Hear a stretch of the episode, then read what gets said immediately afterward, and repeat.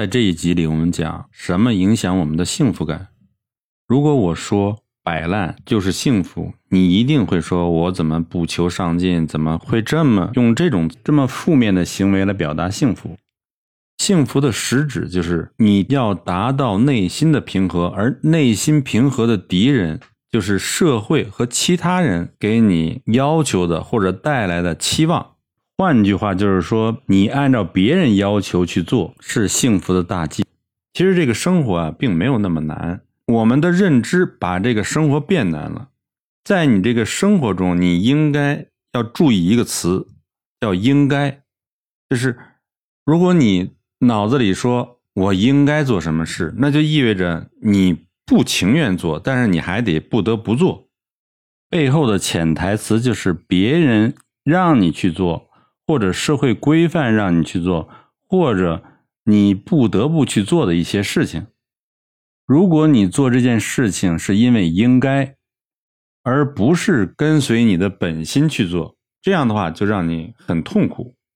无论你做任何事情。一旦在脑海里形成了应该，那么你就不会幸福。比如说，哎呀，你早上快去锻炼吧，这样的话身体会好。啊，你快好好打扮吧，你这样的话会吸引异性的注意。那你是不是情愿的去做呢？你不是，你是说，哎呀，我必须去做，那你就会难受。或者说，哎呀，你应该努力啊，去赚钱啊，去挣大房子啊。这个呢，实际上也是你的本心并不想去做，而是不得不去做，因为别人有大房子了，那我也得去买大房子，这种是不得不去做的。假如说同样买大房子，你发自本心的就是我就想去做，我不管张三有没有，李四有没有，别人羡慕不羡慕，我就是想要这个大房子，跟别人无关，那么你的结果就完全不一样。这就是说，实际上人和蚂蚁、蜜蜂一样，被训练成一种社会动物。这种社会动物呢，被这个社会或者被这个群体要求遵守这个集体的利益。那么结果呢，就是你牺牲个人利益，或者说是个人的愿望去做某件事情。